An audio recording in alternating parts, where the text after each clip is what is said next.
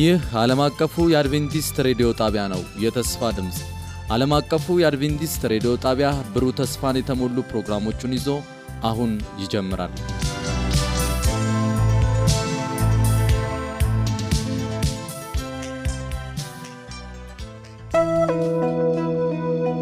ወደ መሠዊያው መመለስ ወደ መሠዊያው መመለስ ለቤተሰቦቻችንና ለግል መንፈሳዊ ሕይወታችን መታደስ ወደ መሠዊያው መመለስ በሚል ርዕስ ከየካቲት አንድ እስከ የካቲት 30 የጸሎትና የመነቃቃት መልእክቶች በተለያዩ ተናጋሪዎች አዘጋጅተናል። የተከበራችሁ አድማጮቻችን ይህንን ፕሮግራም በመከታተል ታላቅ የሆነውን መንፈሳዊ መነቃቃትና በረከት እንድትካፈሉ እናደማችኋለን። ወደ መሠዊያው መመለስ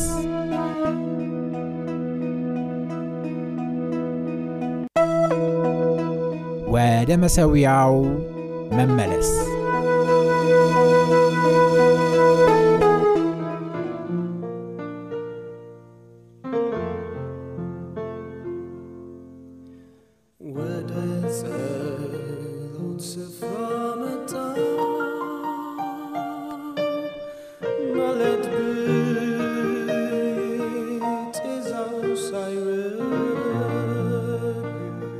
በጌታ የተወደዳችሁ ወንድሞችና እህቶች የሆፕ ቻናል ኢትዮጵያ አድማጭ ተመልካቾች እንዲሁም የሰባተኛ ቀን አድቬንቲስት ቤተ ክርስቲያን አባሎች ሁላችሁም በጌታ ሰላም እላችኋለሁ። የእግዚአብሔር ሰላምና ጸጋ ይብዛላችሁ። ቤተ ክርስቲያናችን ለአስር ተከታታይ ቀናት የጾምና የጸሎት ፕሮግራምን አውጃለች። ይህ የጾምና የጸሎት ፕሮግራም የታወጀበት የራሱ ዓላማን አለው። በዚህ የጾምና የጸሎት ፕሮግራም ከኛ ጋር ለመሳተፍ የምትፈልጉ ሁሉ የጾምና የጸሎት ርዕሶችን ልነግራችሁ እወዳለሁ። ከዚያም የእግዚአብሔር ቃል ይህንን አስመልክቶ ከመጽሐፍ ቅዱስ የሚያስተምረን ነገር ሁሉ አብረን የምንመለከት ይሆናል። በዚህ አስር ቀን በምናደርገው የጾምና የጸሎት ጊዜ እግዚአብሔር በልዩ ሁኔታ ለልባችን እንደምናገር ተስፋ አደርጋለሁ። በእግዚአብሔር ፊት የምንቆይበት ሕይወታችን መለስ ብለን የምናይበት ከጌታ ጋር ያለንን ግንኙነት በትክክል ይሁን አይሁን የምንመረምርበት ራሳችንን በጌታ ፊት በማስቀመጥ የእግዚአብሔርን ድምፅ የምናዳምጥበት መንፈስ ቅዱስ እንድናገረን እድል የምንሰጥበት ጊዜ ይሆናል። በመሆኑም በቤተ ክርስቲያናችን ውስጥ የሚገኙ ሰራተኞች፣ ምዕመናን እንዲሁም የሆፕ ቻናል ኢትዮጵያ አድማጭ ተመልካቾች ሁሉ ለዚህ ለተለየ ጊዜ ለጾምና ጸሎት ፕሮግራም ተጋብዛችኋል። ጊዜያችንን ከጌታ ጋር ማሳለፍ እንድንችል እግዚአብሔር ጸጋውን ያብዛልን። ስለ ጾምና ጸሎት መጽሐፍ ቅዱስ በብዙ ቦታ ተጠቅሶ እናገኛለን። ለምንድን ነው የምንጾመው ወይም የምንጸልየው? ብዙ የመጽሐፍ ቅዱስ ማስረጃዎችን ከመጽሐፍ ቅዱሳችን መውሰድ እንችላለን። ጌታችን ኢየሱስ ክርስቶስ ታላቁ ምሳሌያችን ነው። አዳኛችን፣ ንጉሳችን፣ ፈራጃችን የእኛን አካል ለብሶ በዚህ ምድር የሰይጣንን ክስ ለማሳፈር በምድር በቆየበት ለ33 ዓመት ተኩል በሕይወቱ ሲያከናውን ከነበራቸው ታላላቅ ስራዎች መካከል አንዱ ጾምና ጸሎት ነው። የእሱ ምሳሌ እንከተላለን ማለት ነው። በመጽሐፍ ቅዱሳችን ውስጥ በአንደኛ ዮሐንስ መልእክት ምዕራፍ አንድ ቁጥር ስምንት ላይ የእግዚአብሔር ቃል እንደዚህ ብሎ ይናገራል። አንደኛ ዮሐንስ ምዕራፍ አንድ ቁጥር ስምንት ላይ ኃጢአት የለብንም ብንል ራሳችን እናስታለን፣ እውነትም በእኛ ውስጥ የለም ይላል። ኃጢአት የለብንም ብንል ራሳችን እናስታለን፣ እውነትም በእኛ ውስጥ የለም። በኃጢአታችን ብንናዘዝ ኃጢአታችን ይቅር ልለን ከአመፃም ሁሉ ሊያነጻን የታመነና ጻድቅ ነው። አንዱ የምንጸልይበት ዋና ምክንያት ኃጢአተኞች እንደሆንን በእግዚአብሔር ፊት ራሳችንን ማስቀመጥ አለብን። ኃጢአተኞች ነን። ኃጢአትን ሰርተናል፣ በድለናል። እያንዳንዳችን በጌታ ፊት በመሆን ራሳችን እንጠይቅ። በእርግጥ ጌታ እንደሚፈልግብን ነው ህይወታችን? እግዚአብሔር በእኛ ህይወት ይደሰታል? በእያንዳንዱ የግል ህይወታችን እግዚአብሔር ይደሰታል?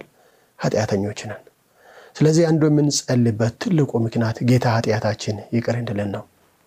ቃሉ እንደምናገር በኃጢአታችን ብንናዘዝ ኃጢአታችን ይቅር ልልን ከአመፃም ሁሉ ሊያነጻን የታመነና ጻድቅ ነው። እግዚአብሔር ጻድቅ ነው። በእኛ ምትክ ሆኖ የሞተው ጌታችን ኢየሱስ ክርስቶስ ስለ ኃጢአታችን ስንናዘዝ እሱ የከፈለልን ዋጋ በእምነት በመቀበል ጌታ ሆይ በድለናል፣ ይቅር በለን ብለን ወደ እርሱ ስንናዘዝ እሱ ኃጢአታችን ይቅር ይገባል። ስለዚህ አንዱና ትልቁ የምንጾምና የምንጸልይበት ስለ ኃጢአታችን ነው። በዚህ ሰዓት ለሁሉም አድማጮች ጥሪ የማቀርበው ነገር ቢኖር ስለ ኃጢአታችን እንድንጸልይ ነው።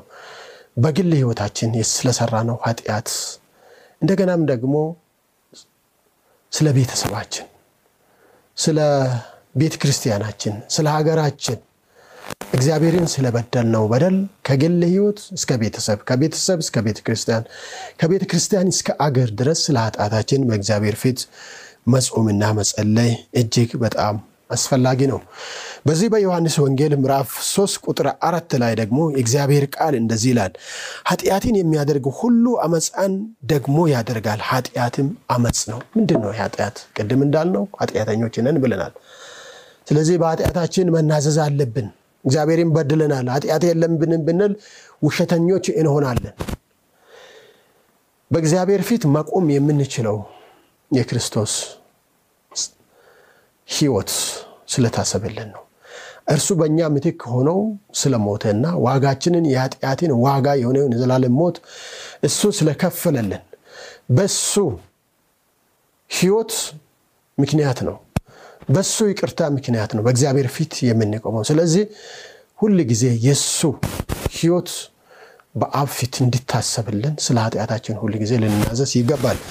ይህም ኃጢአት እንግዲህ ምንድን ነው? እርሱ አመፅ ነው። አመፅ እንግዲህ ይህ አመፅ የተጀመረው በሰማይ ነው። ሉስፈር ያ የሚያበራ ኮከብ ተብሎ የተጻፈ ዛሬ ሰይጣን ብለን የምንጠራው በሰማይ ያንን አመፅ ጀመረ። ያ አመፅ ወደ ኤደን ገነት እንደተዛመተ አዳምና ሔዋንን ከእግዚአብሔር እንደለየ እንግዲህ በዘመናት ሁሉ ዛሬ እስካለንበት ጊዜ ድረስ ይኸው አመፅ ቀጥሏል። ይህም አመፅ ማለት አለመታዘዝ ማለት ነው። እግዚአብሔርን አለመታዘዝ አመፅ ነው። ስለዚህ የእግዚአብሔርን ሕግ ባለመታዘዛችን የተነሳ ንስሐ እየገባን እንጸልያለን ማለት ነው። እግዚአብሔር እንዲቀበለን ይቅር እንድለን እርሱ ደግሞ ኃይል እንድሰጠን የእሱን ሕግ መታዘዝ እንድንችል ልንጸልይ ይገባል። የእግዚአብሔር ሕግ የሕይወታችን መመዘኛ ነው። ትክክለኛ ሕይወት ከጌታ ጋር ያለን ሕይወት የሚለካበት የክርስትና ሕይወት መስፈርት ወይም መለኪያ አንዱ ጌታችን ኢየሱስ ክርስቶስ ነው። በሱ ሕይወት ነው የራሳችን ሕይወት የምንለካው። በአገልጋዮች፣ በፓስተሮች፣ በቄሳውስት ወይም በቤተ ክርስቲያን መሪዎች እና አስተዳዳሪዎች ሕይወታችን መለካት አንችልም። በዛም ሕይወታችን ማስተካከል አንችልም። ሰዎች ናቸው። ነገር ግን ሰው ሆኖ ግን ያለ ኃጢአት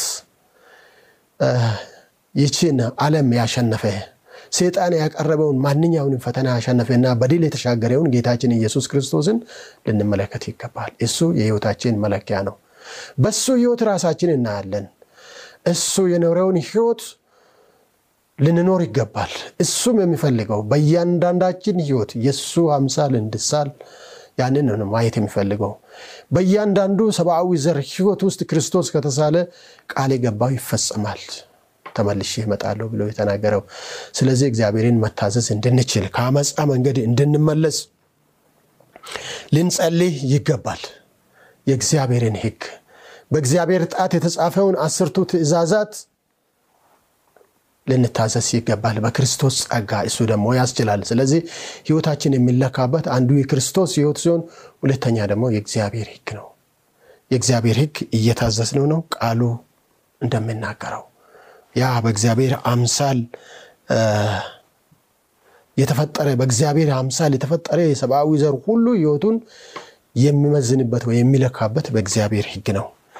እግዚአብሔርን ታዝዣለሁ ወይስ አልታዘዝኩም ብሎ ራሱን መጠየቅ ያስፈልጋል። ስለዚህ ኃጢአት አመፅ ነው። አመፅ ደግሞ አለመታዘዝ ነው። አለመታዘዝ የእግዚአብሔር ህግ ነው። በእግዚአብሔር ቃል በመጽሐፍ ቅዱስ ውስጥ የተጻፉትን አስርቱን የእግዚአብሔር ህግጋት እንድንታዘዝ እግዚአብሔር እኛን ይፈልጋል፣ ከኛ ይጠብቃል። ያ ህግ የተሰጠን ለእኛ ጥቅም ነው።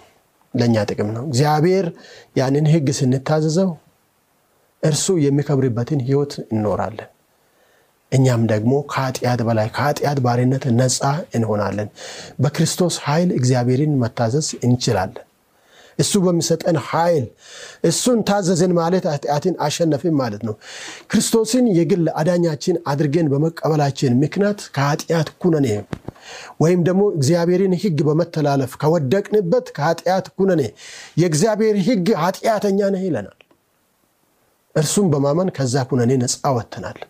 ነገር ግን በዛው እግዚአብሔርን ህግ በመሻር ወይም በመተላለፍ የምንቀጥል ከሆነ በኃጢአት ባሪነት ስር እኖራለን ማለት ነው።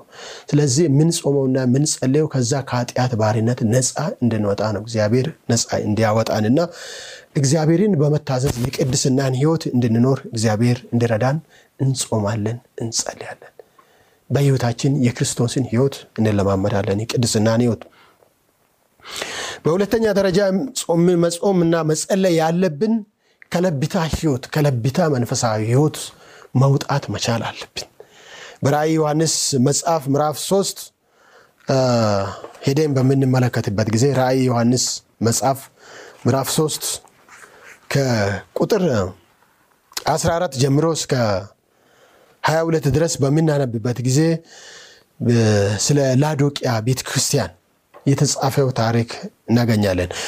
የተወሰኑትን ማነበው ሁሉንም ማንበብ አልፈልግም። ራእይ ዮሐንስ ምዕራፍ 3 ከቁጥር 14 እስከ 12 እናንተ ማንበብ ትችላላችሁ። እኔ ግን ከቁጥር 15 ጀምሬ ያነባለሁ። እንደዚህ ይላል፣ በራድ ወይም ትኩስ እንዳይደለ ስራህን አውቃለሁ። በራድ ወይም ትኩስ ብትሆን መልካም በሆነ ነበር። እንዲሁ ለብ ስላል በራድም ወይም ትኩስ ስላልሆን ከአፌ ሊተፋ ነው ብሎ ይናገራል።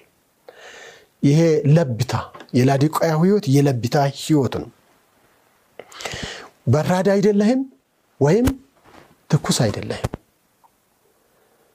ምንድነህ? ለብ ያልክነህ ብሎ ይናገራል። የለብታ ህይወት ምን ማለት ነው? በራድ ምን ማለት ነው? ትኩስ ምን ማለት ነው? ለብታ ምን ማለት ነው? እንግዲህ ለብታ ማለት ሙሉ በሙሉ በራድ ያልሆነ ወይም ደግሞ ሙሉ በሙሉ ትኩስ ያልሆነ ምናልባትም የሁለቱ ቅልቅል ማለት ነው። በሌላ አነጋገር በራድ ማለት ጌታ ክርስቶስን የግል አዳኛቸው አድርገው ያልተቀበሉ ወይም ያላመኑ ሰዎች ማለት ነው። ሙሉ በሙሉ ጌታን ያላወቁ ሰዎች ማለት ነው። ትኩስ ደግሞ ጌታ ኢየሱስ ክርስቶስን በግል ህይወታቸው የተቀበሉ መንፈሳዊ ግለት ያላቸው እግዚአብሔር መንፈስ በህይወታቸው ውስጥ በሙላት የሚሰራ ሁል ጊዜ ስለ መንፈሳዊ ህይወት የተነቃቁ ሰዎች ማለት ነው። ትኩስ በራድ ማለት ደግሞ ከሁለቱም ያልሆነ ዓለማዊም ያልሆነ እንዲሁም ደግሞ መንፈሳዊ ያልሆነ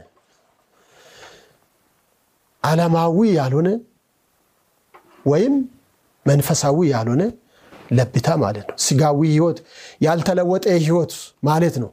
ያልተለወጠ ህይወት ክርስቶስን የማያሳይ ህይወት፣ ራስን ያልካደ ህይወት፣ በሌላ አነጋገር በኃጢአት ባሪነት የሚመላለስ ህይወት ማለት ነው። በኃጢአት ባሪነት መመላለስ ማለት የእግዚአብሔርን ህግ አለመታዘዝ፣ ሁል ጊዜ መውደቅ ማለት ነው። ክርስቶስ በሚሰጠን ኃይል ከዚህ ከኃጢአት ባሪነት ነፃ እንወጣለን።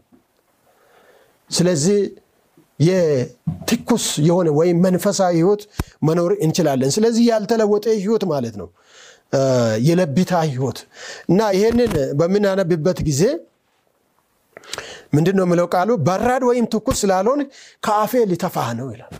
ይህንን ቃል የተናገረው ጌታ ኢየሱስ ክርስቶስ ነው። ለብታን ህይወት ጌታ አይወድም። በሌላ አነጋገር ያልተለወጠ ህይወት ጌታን አይፈልግም። የተለወጠ ህይወት የእሱ ምስል በእኛ ውስጥ እንድታይ ጌታ ይፈልጋል።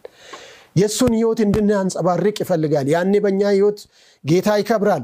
ሰዎችም የእኛን ህይወት አይተው ወደ ጌታ መምጣት ይችላሉ። ይህ ደግሞ በእግዚአብሔር ይቻላል። ስለዚህ የምንጾመውና የምንጸልየው ከዚህ ከለቢታ ህይወት እንድንወጣ ነው። በሶስተኛ ደረጃ የምንጾመውና የምንጸልየው መንፈስ ቅዱስ በኃይል በህይወታችን ውስጥ እንዲሰራ ለመፍቀድ ነው። ወይም የመንፈስ ቅዱስ ሙላት የመንፈስ ቅዱስ መውረድን እንድንማጸን ነው። የመንፈስ ቅዱስ መውረድ ያስፈልጋል። አዎ የእግዚአብሔር መንፈስ ይመረናል። ነገር ግን የእግዚአብሔር መንፈስ በኃይል በእኛ ላይ በሚወርድበት ጊዜ በኃይል እንሞላለን። በኃይል እንሞላለን። ያኔ በኃይል በምንሞላበት ጊዜ ኃጢአትን የማሸነፍ ኃይላችን ይጨምራል። የቅድስና ህይወት የመኖር ኃይላችን ይጨምራል። ለእውነት የመኖር ኃይላችን ይጨምራል። እውነትን ለሌሎች የማካፈል ኃይላችን ይጨምራል። ሌሎችን እንደ ራሳችን በማየት ፍቅራችን ይጨምራል። ለሰዎች ያለንን ማካፈል ፍላጎታችን ይጨምራል። የሚበድሉንን ሰዎች ይቅር ለማለት የይቅርታ መንፈሳችን ይጨምራል። ከራስ ወዳጅነት ህይወት እንወጣለን። ስለዚህ ስለ መንፈስ ቅዱስ ልንጸልይ እጅግ በጣም ያስፈልጋል። ሕዝቅኤል ምዕራፍ 36 ላይ የእግዚአብሔር ቃል የሚናገረው ነገር አለ። ሕዝቅኤል መጽሐፍ ምዕራፍ 36 ላይ ሕዝቅኤል ምዕራፍ 36 ቁጥር 27 ላይ እንደዚህ ይላል የእግዚአብሔር ቃል መንፈሴንም በውስጣችሁ አኖራለሁ በትእዛዜም አስሄዳችኋለሁ፣ ፍርዴንም ትጠብቃላችሁ ታደርጉትማላችሁ ይላል። መንፈሴንም በውስጣችሁ አኖራለሁ በትእዛዜም አስሄዳችኋለሁ፣ ፍርዴንም ትጠብቃላችሁ ታደርጉትማላችሁ ብሎ ይናገራል። መንፈሴን በውስጣችሁ አኖራለሁ። ስለ መንፈስ ቅዱስ መጸለይ ያስፈልጋል። መጾምና መጸለይ ያስፈልጋል።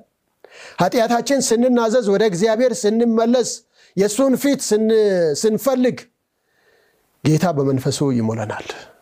ዝግጁዎች ስንሆን ያንን ቅዱስ የሆነው መንፈስ ለመቀበል በምንዘጋጅበት ጊዜ በመናዘዝ ወደ እግዚአብሔር ሐሳባችን በመመለስ በሱ ስር መሆን ስንፈልግ ስንጸልይ ስንተጋ የእሱ ሐሳብ በእኛ ህይወት እንዲፈጸም በምንፈልግበት ጊዜ ያኔ እግዚአብሔር በመንፈሱ ይሞለናል። ኢሳይያስ መጽሐፍ ምዕራፍ 44 ላይ ሄደን ስንመለከት የእግዚአብሔር ቃል የሚናገረው ነገር አለው። ኢሳይያስ ምዕራፍ 44 ላይ እንዲህ እናነባለን።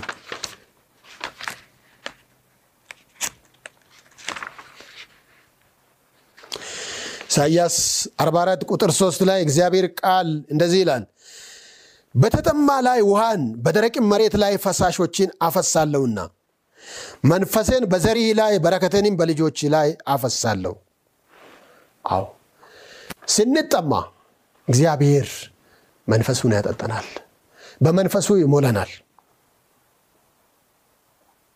በተጠማ ላይ ውሃን በደረቅ መሬት ላይ ፈሳሾችን አፈሳለሁና መንፈሴን በዘሪ ላይ በረከቴንም በልጆች ላይ አፈሳለሁ። መጠማት ማለት መፈለግ ነው። ስንፈልግ፣ ስንናፍቅ፣ የእግዚአብሔርን መንፈስ ስንፈልግ እግዚአብሔር በመንፈሱ ይሞለናል። ስለዚህ ወገኖቼ የምንጾምና የምንጸልይ በሦስተኛ ደረጃ እግዚአብሔር መንፈሱን እንዲያወርድ መንፈሱን በሕዝቦች ላይ እንዲያፈስ በመንፈሱ እንድሞላን ልንጾምና ልንጸልይ ይገባል። በአራተኛ ደረጃ የምንጾምና የምንጸልይበት ምክንያት ራሳችንን ለመካድ እና የቅድስና ሕይወት ለመኖር ነው። ራስን ለመካድ እና የቅድስና ሕይወት የክርስትና ሕይወት ትልቁ ጠላት ራስ ነው፣ ማንም አይደለም። ሰይጣንም ቢሆን ስጋችንን እንደሚጠቀመው ራሳችን የካድን እንደሆነ ሰይጣን ድልድይ አያገኝም። ሕይወታችን ለመቆጣጠር እድል አያገኝም። ራሳችንን መካድ እጅግ በጣም አስፈላጊ ነው። የራሴን ፍላጎት መቆጣጠር፣ የስጋን ፍላጎት መቆጣጠር፣ ምድራዊ የሆነውን ነገር ከእግዚአብሔርና ከሰዎች የሚለየንን ነገር መቆጣጠር ራስን መካድ ነው። ያኔ ህይወታችን ይቀደሳል። በማቴዎስ ወንጌል ምዕራፍ 16 ላይ እግዚአብሔር ቃል የምናገረውን አብረን እናነባለን። ማቴዎስ ወንጌል ምዕራፍ 16 ላይ የእግዚአብሔር ቃል እንደዚህ ይላል። ማቴዎስ ወንጌል ምዕራፍ 16 ቁጥር 24 ላይ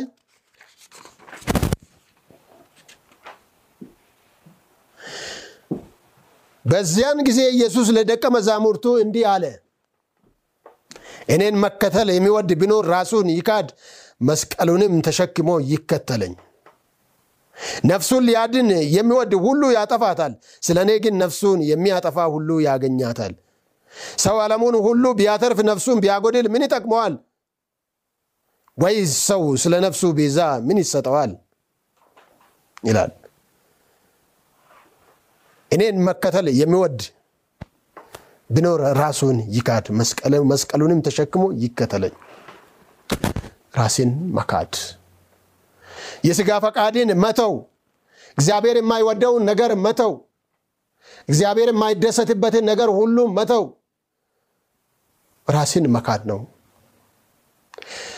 ከራስ ይልቅ ለሌሎች መኖር ራስን መካድ ነው። ሌሎችን ማስቀደም ያኔ አይጎልብንም፣ ይሞላልናል እንጂ ያኔ አንወድቅም። ወድቀን ከሆነ እንነሳለን እንጂ በመንፈሳዊ ሕይወታችን እንለመልማለን። በሕይወታችን የሚገጥሙንን ፈተናዎችና መከራዎች በጌታ ኃይል ልንቋቋመው እንችላለን። ራስን መካድ እጅግ በጣም አስፈላጊ ነው። ስለዚህ ራሴን ለመካድና የቅድስናን ሕይወት ለመኖር ልንጾምና ልንጸልይ ይገባል። ምክንያቱም በጾምና በጸሎት ካልሆነ በቀር ያንን ማድረግ አንችልም። በአምስተኛ ደረጃ የምንጾምበትና የምንጸልይበት ዋናው ምክንያት እውነት ያልደረሰበት ቦታ ለማዳረስ መስራት ይጠበቅም። እናንተ የዓለም ብርሃን ናችሁ ተብሎ ጌታ ተናግሯል። ብርሃናችን በሌሎች ፊት ሊበራ ይገባል። ለሌሎች ስለ ጌታ ልንናገር ይገባል። መልካሙና ትክክለኛውን መንገድ ልናሳያቸው ይገባል። ብዙዎች ሚሊዮኖች፣ ቢሊዮኖች መንገድ የጠፋባቸው እጅግ ብዙዎች አሉ። እውነተኛውን የእግዚአብሔር ቃል በእግዚአብሔር ዘንድ እንደተገለጸ እውነትን ለሌሎች ልንናገር ይገባል። ሚሊዮኖችን ወደ እግዚአብሔር ልንመልስ ያስፈልጋል። በዳንኤል መጽሐፍ ምዕራፍ 12 ላይ የእግዚአብሔር ቃል ሲናገር እንደዚህ ይላል። ዳንኤል ምዕራፍ 12 ላይ መጽሐፍ ቅዱስ እንደዚህ ይላል። ጥበበኞች እንደ ሰማይ ጸዳል፣ ብዙዎችን ወደ ጽድቅ የሚመልሱ እንደ ከዋክብት ለዘላለም ይደምቃሉ ይላል። ጥበበኞች እንደ ሰማይ ጸዳል ብዙ ሰዎችን ወደ ጽድቅ የሚመልሱ እንደ ከዋክብት ለዘላለም ይደምቃሉ። ስለዚህ ወገኖቼ ሆይ ልንደምቅ ይገባል። ብዙዎች በጨለማ ውስጥ አሉ። እኔና እናንተ ግን በብርሃን ጌታ ክርስቶስን የግል አዳኛችን አድርገን የተቀበልን በብርሃን ውስጥ ነው ያለ ነው። በጨለማ ውስጥ ብርሃናችን ሊበራ ይገባል። እውነት ያላወቁ ሰዎች እውነት እንዲያውቁ ብርሃን እንድንሆናቸው በሞት ጥላ ስር ውስጥ ያሉት የሕይወት ሽታ እንድንሸታቸው በየስፍራው የእውነትን ብርሃን የወንጌልን ብርሃን ልናበራ ያስፈልጋል። በየስፍራው ቤተ ክርስቲያናትን ማደራጀት፣ ማቋቋም፣ መትከል ያስፈልጋል። ሰዎች ወደ ጌታ ወደ ኢየሱስ ክርስቶስ እንዲመለሱ ለእሱ ዳግም ምጽአት እንዲዘጋጁ ልንጸልይ ልንጾም ያስፈልጋል። አንድነት እንድኖረን ልንጾምና ልንጸልይ ይገባል። እግዚአብሔር ሁላችንም ይርዳን። እግዚአብሔር ይባርካችሁ። አሁን ባለንበት ሁላችንም በተለየ ሁኔታ በጸሎት በእግዚአብሔር ፊት የምንቀርብበት ይሆናል። ወንድማችን ሊቆዩ መኖር ከኔ ጋር ነው ያለው። በዚህ ሰዓት ተንበርኬን ከእሱ ጋር ጸሎት እናደርጋለን።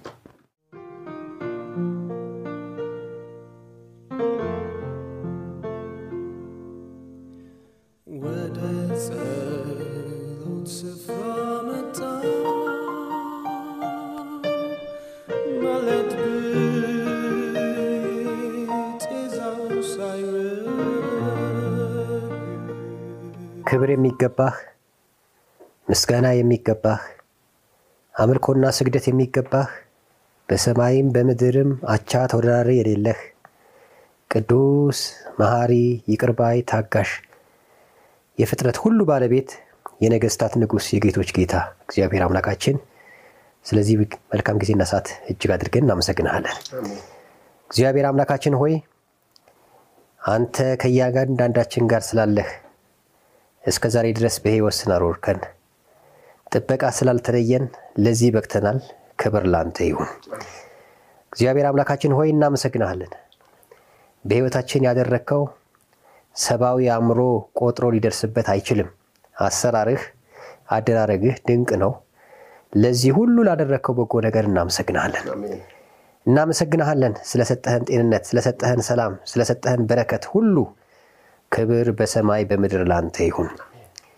ጌታ ሆይ እናመሰግንሃለን። እኛ አመፀኞች ክፉዎች ሆነን ሳለ ምሕረትህ ግን በእኛ ላይ ስለበዛ ስላላጠፋህን፣ በኃጢአታችን ምክንያት ስላልጠፋን፣ በአመፃችንና በስንፍናችን ምክንያት ስላልጠፋን ያንተ ምሕረት ስለበዛልን በዚህ ስፍራ በጸሎት በፊትህ እንድንሆን ረድተህናል። ክብር ላንተ ይሁን። ጌታ ሆይ እናመሰግንሃለን። በቃልህ በኩል ለልባችን ስለመጣህ ክብር ላንተ ይሁን። ቃልህ ይለውጣል፣ ይሰራል፣ ያድሳል፣ ወደ እውነት ሁሉ ይመራል፣ ከአንተም ጋር ያስተዋውቀናል፣ ደግሞ ከስህተታችን ይመልሰናል። ጌታ ሆይ የሰማነው ቃል የሚመልሰን፣ የሚያቆመን፣ የሚያድሰን፣ ፈቃድህ የሚያሳየን እንዲሆን በጸጋ እንትረዳን እንለምናለን። ጌታ ሆይ እናመሰግናሃለን በዓይናችን ስላሳየህን መልካም ነገር ደግሞም ስራህ በእኛ በደካሞች ልጆች ስለምጨርስ ስራህ ለመስራት እኛን ደካሞች ልጆችን ለመጠቀም ፈቃደኛ ስለሆንክ ለስራ ገጣሚ ያልሆነውን አንተ ደግሞ በእኛ ልትሰራ መልካም ፈቃድ ሆናል። ክብር ምስጋና ለአንተ ይሁን። እግዚአብሔር አምላካችን ሆይ በዚህ ሰዓት ንስሐ እንገባለን። በብዙ አንተን በድለናል፣ አንተን አሳዝነናል። ጌታ ሆይ በፊትህ ጻድቅ ሆኖ የሚቆም አንድም ሰው የለም። ብዙ ጊዜ የሚታየን የሌሎችን ኃጢአት ነው፣ የሌሎችን ስህተት ነው። የራሳችንን የምናይበትን አስተዋይ ልቦና እንድሰጠን ከስህተታችን ከኃጢአታችን እንድንመለስ እንድትረዳን እንለምናለን። ጌታ ሆይ በብዙ በድለናል፣ አንተን አሳዝነናል። ብዙ ወንድሞቻችን አዝነውብናል፣ እህቶቻችን አዝነውብናል። እንዲሁም ደግሞ አንተም አዝነህብናል። ብዙ መስራት ሲገባን ያልሰራነው ብዙ ነገር አለ። ጌታ ሆይ ይህ ሁሉ ኃጢአታችን፣ በደላችን፣ አመፃችን፣ ስንፍናችን በብዙ ያንተ ስራ ወደፊት እንዳይሄድ እንቅፋት ሆነናል። ስለ ስምህ ብለህ ይቅር እንድትል እንለምናለን። የህዝብህን ኃጢአት ይቅር እንድትል ጌታ ሆይ ህዝብህን አንተን እንዲፈልግ አንተን የመፈለግ ናፍቆት በውስጡ እንዲያድር ጌታ ሆይ በመመለስና በማረፍ ትድናላችሁ ብለህ የተናገርከውን ቃል በውስጣችን እውን እንዲሆን በጸጋ እንትረዳን እንለምናለን።